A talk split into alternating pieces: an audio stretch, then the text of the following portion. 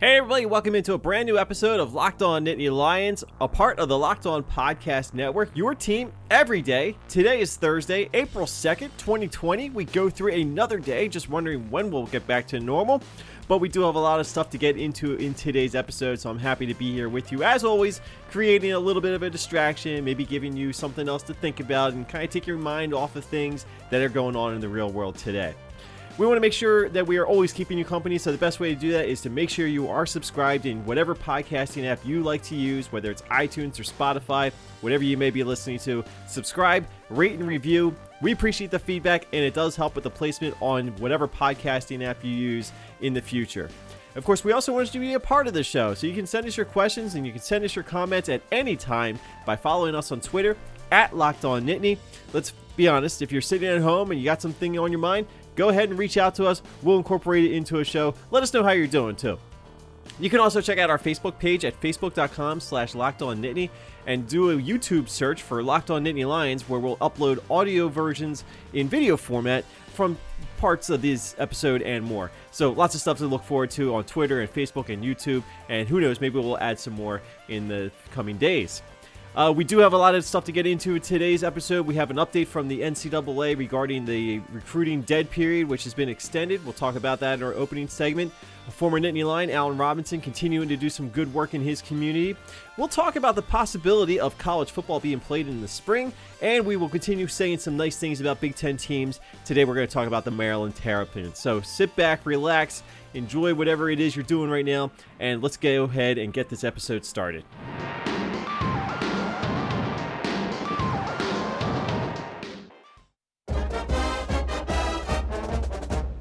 Begin today's show as we try to do every now and then when there's some good vibes to share during these troubling times. A former Nittany Lion doing some good once again in his community, and that is former wide receiver or current NFL wide receiver Allen Robinson, member of the Chicago Bears. Remember, he has already been lauded for his community service in his surrounding community, and he continues to be doing that during some very troubling times in the Chicago area. Now, Allen Robinson, with his foundation, the Within Reach Foundation, typically they aim to provide for some outreach programs for students that don't have necessarily the same advantages that a lot of other students may have. And of course in any urban area that's always a very key uh, demographic to, to help support. And allen robinson is very keen on that and he continues to be focusing on that as well. However recently uh, the given everything that's been going on now with the coronavirus pandemic he and his foundation have shifted their focus to gearing towards helping uh, families and kids in need, uh, families that have been impacted by the coronavirus via you know, job losses or at least temporary layoffs, whatever the case may be. A lot of kids may not have the same kind of resources that they were accustomed to having, and maybe they don't have the ability to eat as much food uh, and get as many meals, proper meals, or whatever that they are typically having because families, let's face it, around the country are making some serious adjustments right now.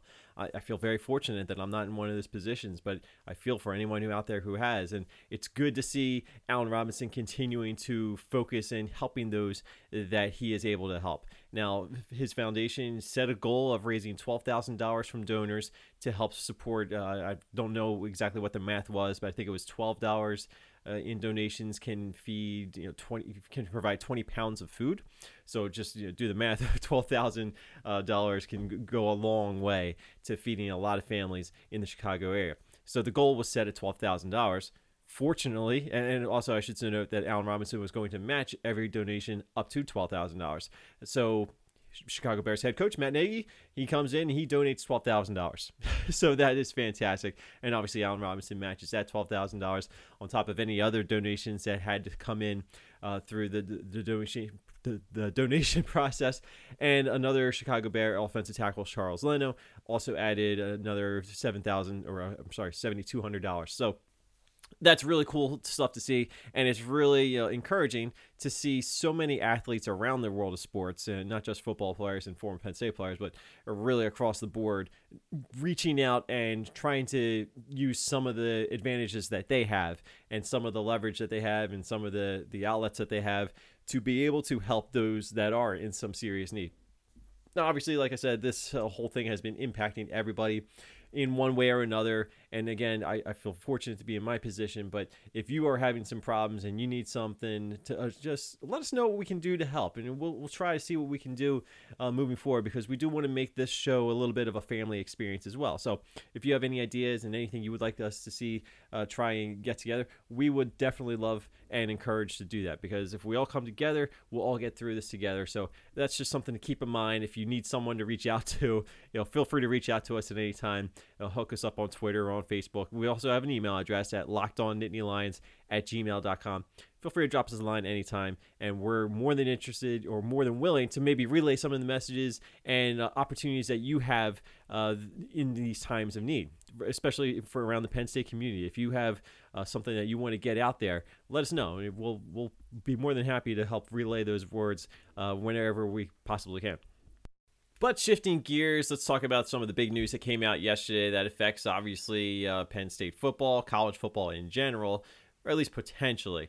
Now, this is more geared towards the recruiting aspect of the game right now. We're, we're going to talk about what's going to happen with the upcoming schedule once again in today's episode, but I want to make sure you guys are aware of what just happened yesterday from the NCAA.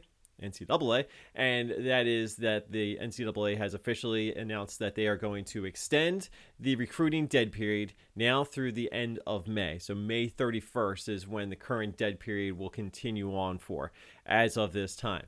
Now, previously, around mid March, when everything started to really go haywire around the world of sports and beyond, uh, the NCAA put in the effective uh, recruiting dead period that was supposed to go until April 15th. Obviously, we're still a couple weeks away from that, but they get a sense that things are not getting any better, or at least quickly enough. So it is very wise right now to just make sure everybody is con- going to continue to keep their social distance.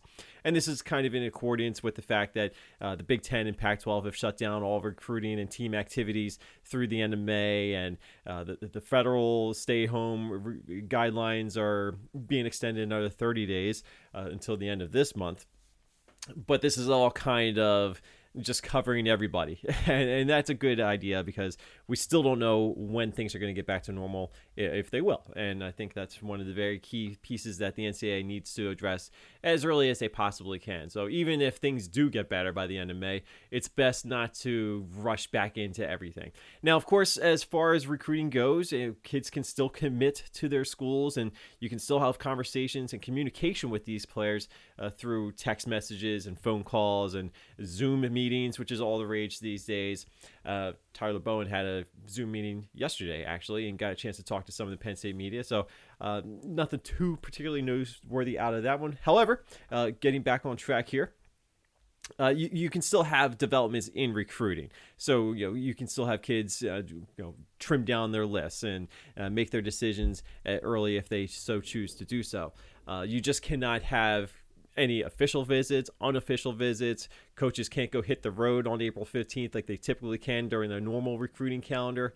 So, a lot of the stuff that typically happens in the spring, which is big for spring evaluation, is not going to be happening at least through the end of May. So, that is a big setback, I think, as far as the recruiting process is concerned. And I saw this idea thrown out there, and I don't remember who I retweeted that said it.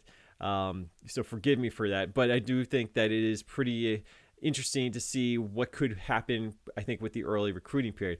Now, the, early recruiting period comes up in December, just before Christmas, and I don't think it would be a bad idea to just scrap that for this current recruiting cycle. I think you're putting a lot of stress on kids, as the point was made uh, in that retweet that I had uh, you're, you're asking kids to do an awful lot in a reduced period of time. And of course, you know, some kids know exactly where they want to go, uh, and their, their minds are made up very early on. It's not like that for everybody. And the loss of the spring evaluation period is really detrimental for a large number of recruits that are out there. They're not going to get the same kind of opportunities to explore uh, various campuses and, and, coaching staffs, and, you won't get some of the face-to-face time. You know, obviously you can, like I said, you can have phone calls and video conferencing, but there's just something different when you get a chance to actually be there in person and get a chance to maybe tour campus or a facility uh, with that coach, and you can ask some questions. Again, you can go through that process, but it's there's something different about it when it's in person. So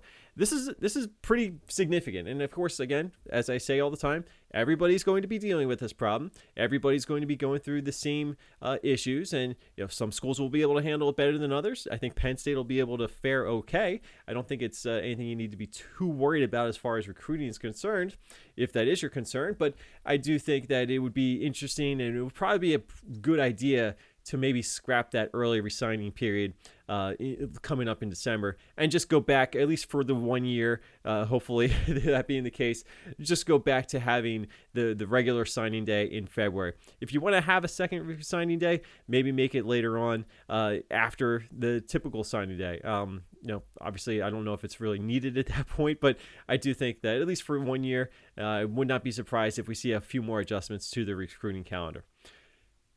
Obviously, we'll keep an eye on all this stuff as they continue to unfold, and we'll relay it and kind of try to figure out how it relates to Penn State moving forward. Again, this is something that everybody has to deal with, so I just want to make sure we're touching that base as well.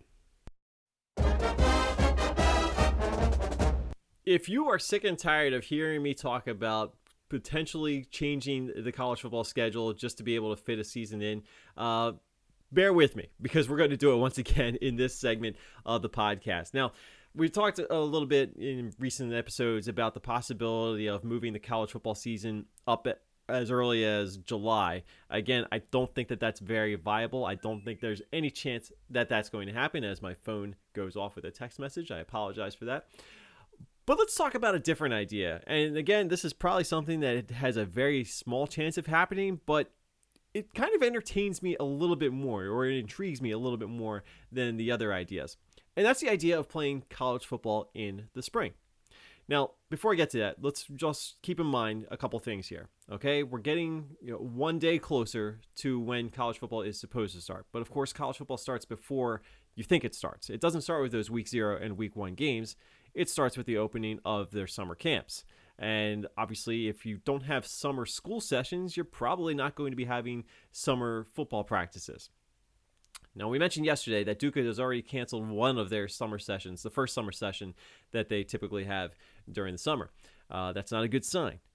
Even worse, Ohio State has closed all summer sessions coming up uh, for the entire summer. And I think that's just the next domino that's going to be falling. Obviously, we'll keep an eye to see what Penn State ends up doing, but uh, it's not a very positive sign or an encouraging sign if you think that college football is going to be played uh, as scheduled. And I still think I'm going to lean that way that it will be played as scheduled, but as I said yesterday, I'm gaining less and less confidence as the days go by and more information comes out about how schools are adjusting to everything that's been going on right now. But let's talk about a different idea, okay? Let's say that college football is going to be adjusted. And let's not move it up to the summer because that's a ridiculous idea. What if you played it in the spring? And this is kind of uh, ironic that it, this story came out yesterday because um, Matt DeBear, who covers Penn State sports over on the great Penn State website, Roar Lions Roar, shared his own idea about playing a full college football season in the spring. And I think it's a worthy idea of at least discussing. Okay? We all know this. College football has to be played for the financial benefit of what it brings to every university, every athletic department. We've talked about this before. The the need or the value of a college football season is really important for a lot of universities because at a school like Penn State, where you can pack in 100,000 people for uh, six to seven games a season, that generates a lot of revenue. And of course, the Big Ten revenue shares that come in largely based on what happens on the football side of things, uh, that really goes a long way to funding an entire athletic department and other facets of the university. Uh, so a school like Penn State really needs a a football season to be played. But you know what? You know who needs a football season to be played even more? A group of five program. They don't have the same kind of revenue resources that teams in the Big Ten and the SEC do. You know, teams in the American Athletic Conference are getting pennies to the dollar that Penn State receives uh, through their revenue distributions. So Brett McMurphy, uh, again, a really good college football insider, uh, covering college football for Stadium right now. He had a survey of all the athletic directors uh, in the FBS recently, kind of gauging their uh, their anticipation that we will have a full college football season without any interruption. Of course, the, the results were a little shaky. Uh, but going further, Brett McMurphy says that one group of five president has discussed an idea with another group of five president to play the college football season in the spring. And this goes back to what Matt DeBear was saying on Roar Lions Roar. The college football season in the spring. It sort of makes sense because if we're focusing so much energy as a nation, really fighting to slow down or uh, flatten the curve among the uh, coronavirus outbreak, we obviously know that it's probably going to be taking some time. And if there's a fear that this thing's going to come back in the fall and kind of reignite a little bit, uh, obviously gathering masses of people in college football stadiums and NFL stadiums probably not a great idea. So if we are to have any kind of alternative backup plan, why not just move everything to the spring? It is a logistical nightmare. I understand that. Uh, taking all those schedules and just picking them up and moving them to the spring isn't as easily done as it sounds like it could be. I mean, it, there's a lot of uh, logistics and travel and accommodations that need to be taken into account. There's lots of media rights, interesting uh, battles that have to be waged uh, because you're talking about transplanting an entire fall sport into a spring season when um, media partners are probably focusing on other things. But of course, if if you're going to move college football, uh, media partners will move around to accommodate college football and the NFL. So just keep that in mind. Uh, college football and the NFL uh, don't play second fiddle to anybody, no matter when they're going to be played, because they are big moneymakers. Now, I don't know about the idea. I don't know how attractive playing college football in the spring to, or the early springtime, like in March, around the Big Ten and maybe some schools in the Big 12. I don't know exactly how well that would be received. Uh, but if that means that you get that revenue, or at least a, a, good portion of the revenue you're hoping to get out of a football season, I think it makes sense, and that's why I think it's a it's an interesting idea. I will put it that way. Uh, again, I don't think it's going to come to that. I think the more likely scenario is we probably see some games canceled in the upcoming fall season. I, I still think, and again, maybe I'm naive, maybe I'm just hopelessly optimistic. I do think we're going to have college football in the fall. I just, as I said, I'm losing more and more confidence in saying that and and suggesting that as we go forward. I, I don't have any inside information. I don't know what's going to happen here. And I think that's the big takeaway here. Nobody really knows what's happening. So that's why you see all these stories about different ideas being floated around. And it's good to have those ideas ready. It's good to discuss those things right now and to make sure you have your backup plans and your alternative plans ready to roll if you need them. And let's hope it doesn't come to that, but I would much rather be prepared with as many options on the table now, or at least well in advance, of actually needing them. So again, as we do with everything during this time, will monitor the situation. We'll see what comes out. We'll discuss it here, and we'll try to figure out how it fits with Penn State moving forward. Right now, I don't think we're going to see spring football in the spring. I, I, think we'll get actual spring football, which uh, would be refreshing because we certainly didn't get it this year. It's time once again for America's favorite podcast segment, saying nice things about Big Ten teams. Yes, it is sweeping the nation. It is soaring the charts. I, again, I'm making this stuff up, but hey, one can dream, right? But today we focus our attention south of the Mason Dixon line, and we're going to say some nice things about the Maryland Terrapins. And when you think about Maryland, what do you think of? Yeah, I think that's one of the biggest questions. I think when a lot of people think of the Maryland football program, they're going to think about those uniforms that Randy Edsall uh, introduced so many years ago.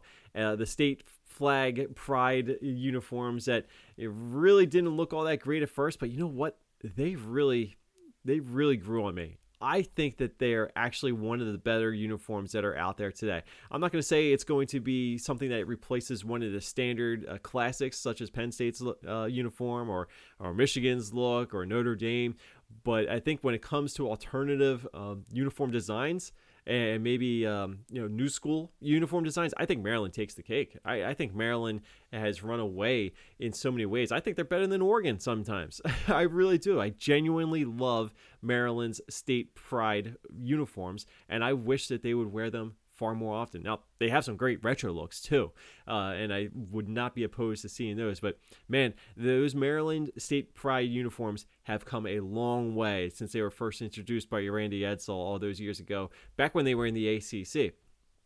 And that's kind of uh, what I want to say about Maryland. You know, a lot of people you know moaned when the Big Ten expanded and they brought in Maryland and Rutgers.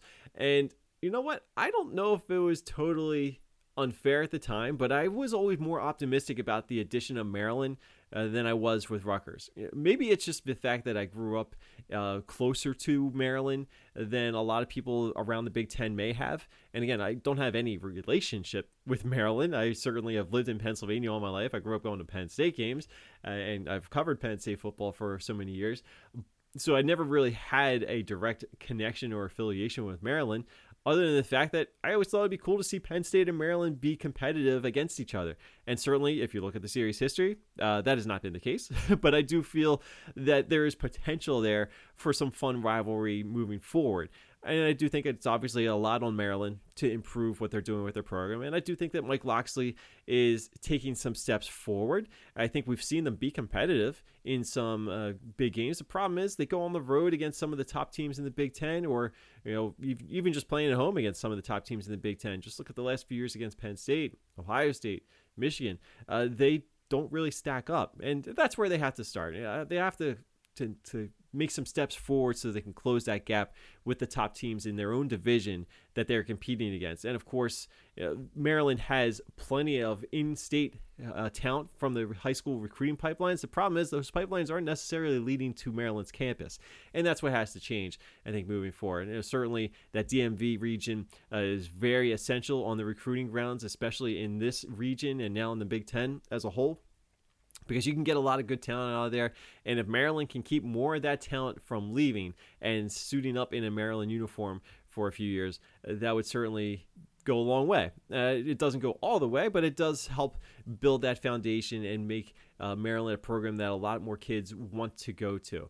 They haven't necessarily been able to turn that corner since they did join the Big Ten. They had a nice little splash uh, a couple times here with a couple recruits, but overall, there's still a significant gap between Maryland and all the teams that they're chasing. It's not just uh, you know closing with Ohio State because we Ohio State's on a different bar right now, but you know the the recruiting rankings that Maryland brings in uh, still have to catch up to schools like Nebraska and Wisconsin, uh, Iowa. So it doesn't mean that they can't do it. I genuinely feel that they are capable of doing that over the long haul. Uh, it certainly takes the right leadership, and, and, I know resources are always an issue too. You know, coming from the ACC, they came into the Big Ten really needing that Big Ten revenue distribution, uh, even though they had to wait a couple years for it because they were they were in a hole. They were in a big hole coming out of the ACC.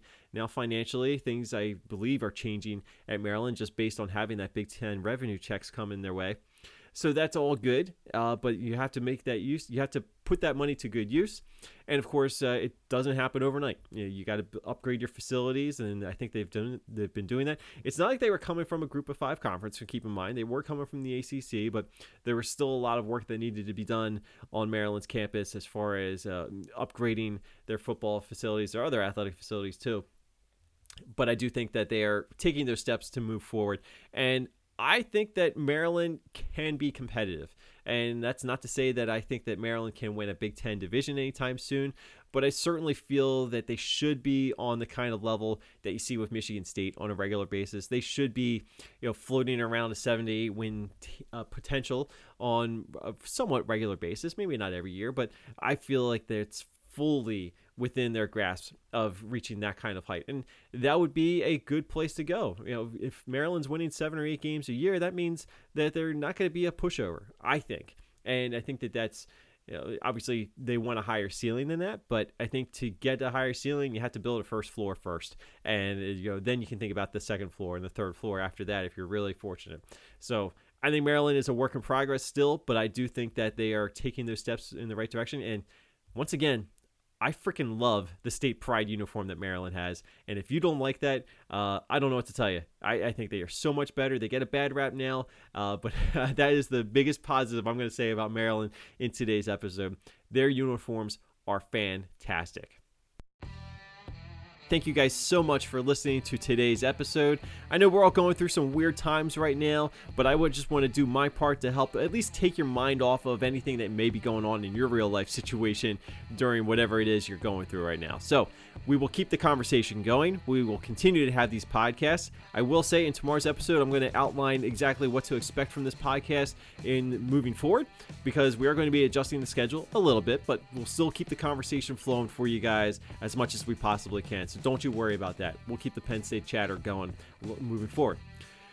So make sure you are subscribed in all your favorite podcasting apps of choice, whether it's iTunes or Spotify, Google Play or Stitcher Radio, iHeartRadio, Himalaya. I don't care what you use to listen to us. Just subscribe, rate, and review. It'll help us out moving forward, and we just genuinely appreciate your feedback.